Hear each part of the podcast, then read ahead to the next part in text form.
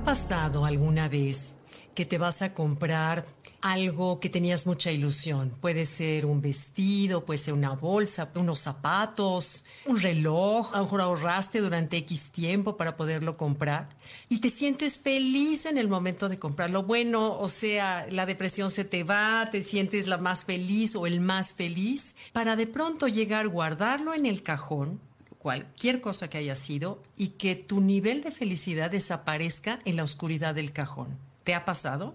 Bueno, ¿qué dice la ciencia acerca de cómo gastar mejor el dinero? Sobre todo en esta época de regalos en donde solemos comprar pues más que en otra época del año.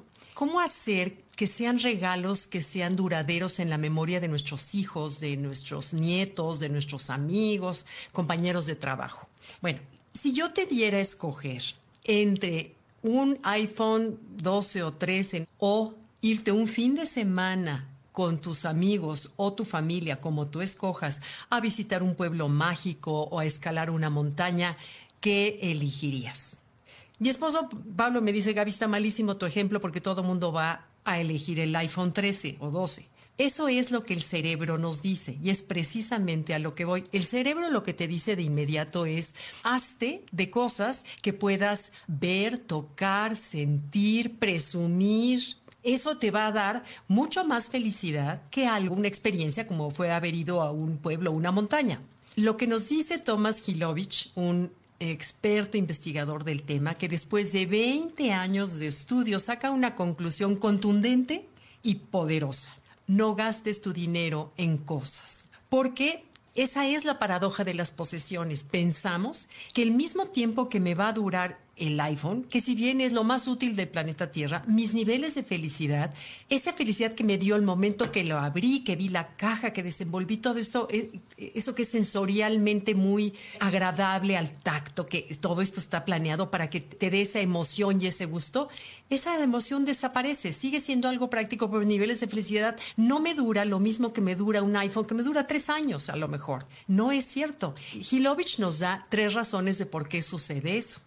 Número uno, nos acostumbramos a las cosas. El ser humano tenemos una capacidad de adaptarnos a lo que sea maravillosa, que en muchas ocasiones es algo muy positivo, pero no en este caso en donde nuestros niveles de felicidad se van así como a la oscuridad del cajón inmediatamente el momento que los guardamos y lo dejamos de ver.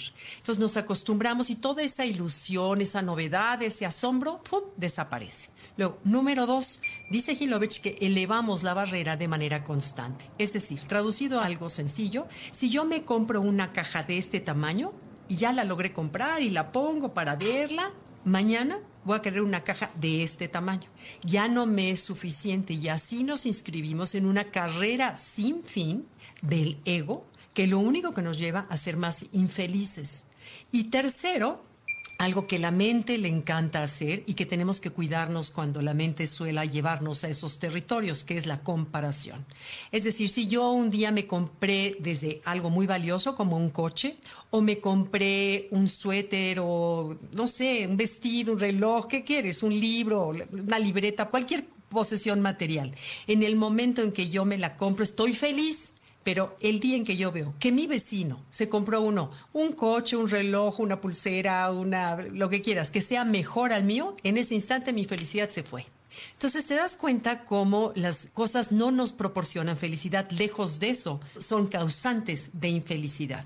Entonces la conclusión que nos da Hilovich es que a pesar de que las experiencias son pasajeras, porque eso es lo que podríamos discutir, a pesar de que son pasajeras, estamos generando en el banco de la memoria un archivo hermoso de recuerdos que el día de mañana nos seguirán proporcionando momentos de felicidad. ¿Te ha pasado cuando todos vemos álbums viejos o en el iPhone nos aparece, ves que de pronto te aparece ahora la foto de hace mil años y dices, ay, ¿te acuerdas qué bonito estuvo este día? Qué padre cómo la gozamos, este viaje o este concierto que fuimos juntos, este teatro que fuimos. Cualquier experiencia, eh, que, un día de campo que hayamos ido juntos o que hayamos tenido esa experiencia de divertirnos y compartir, eso genera mucho tiempo después niveles tan altos de felicidad como en el momento que los viviste. Entonces es la mejor manera de invertir en la felicidad. Además, fíjate, el, los niveles de bienestar no, de acuerdo a los estudios, no se elevan con el cúmulo de las posesiones. Si tú dijeras, yo tengo mayor bienestar a mayor número de posesiones, no es cierto.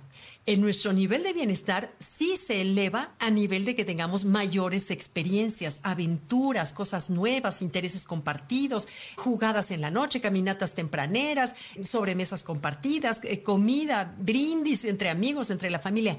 Eso sí eleva mis niveles del bienestar. Además, otra cosa que no sucede con las experiencias. Cuando tú compras una cosa, compras la preocupación. Me acuerdo que esto nos lo decía Germán Deza, maestro, les he contado, un maestro mío de muchos años. Germán Deza nos decía, el momento que compras algo valioso, en ese momento estás comprando la preocupación de que no te lo roben, no te lo maltraten, no, te, no lo pierdas.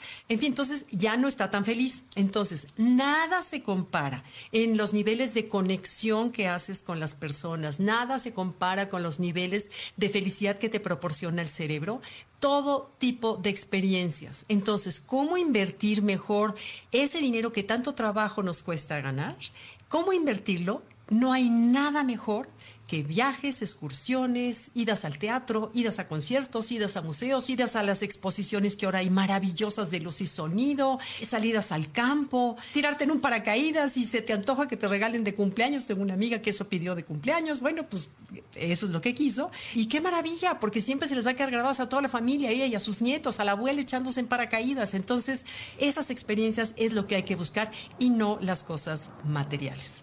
¿Ok? Pues bueno, gracias, gracias por, por seguirme, gracias por sus comentarios. Este, los leo. Bye.